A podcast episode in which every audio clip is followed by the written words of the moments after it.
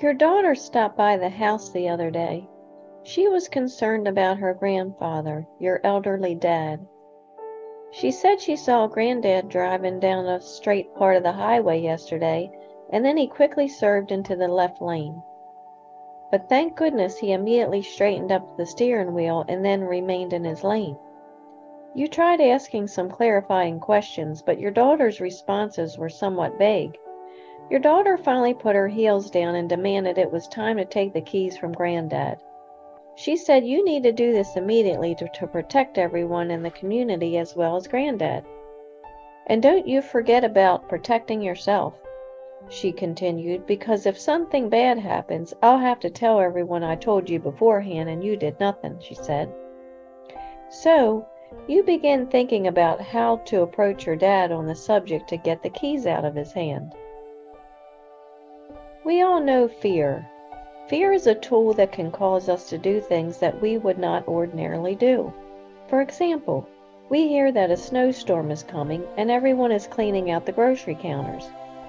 Although you can't think of anything you really need, you stop by the grocery on your way home from work and stand in a long line to purchase some more toilet paper. An item that, once you regain your sanity, you realize you overreacted at the moment and the purchase was unnecessary. Furthermore, when manipulation by another is added to the tool of fear, things become complicated quickly.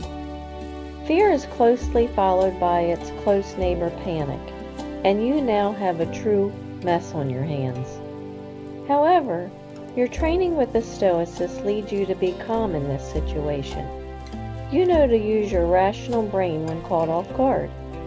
As with any grave situation you face, you need time to work through the issue before responding.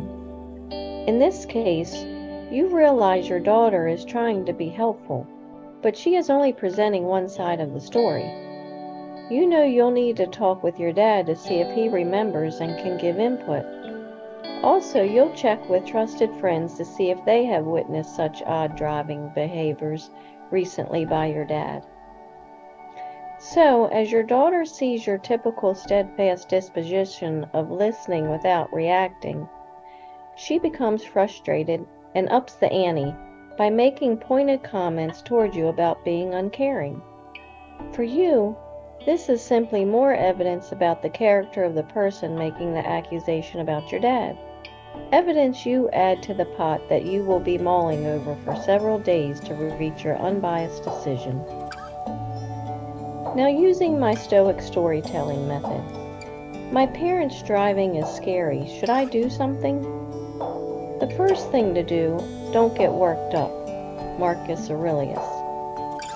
For in the same way you judge others, you will be judged, and with the measure you use, it will be measured.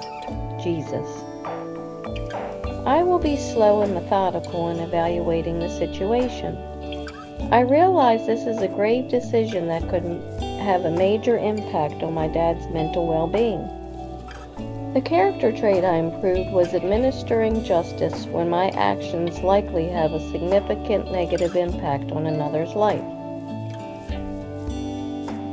Thank you for sharing your mind with me. For your continued success, hear my secret.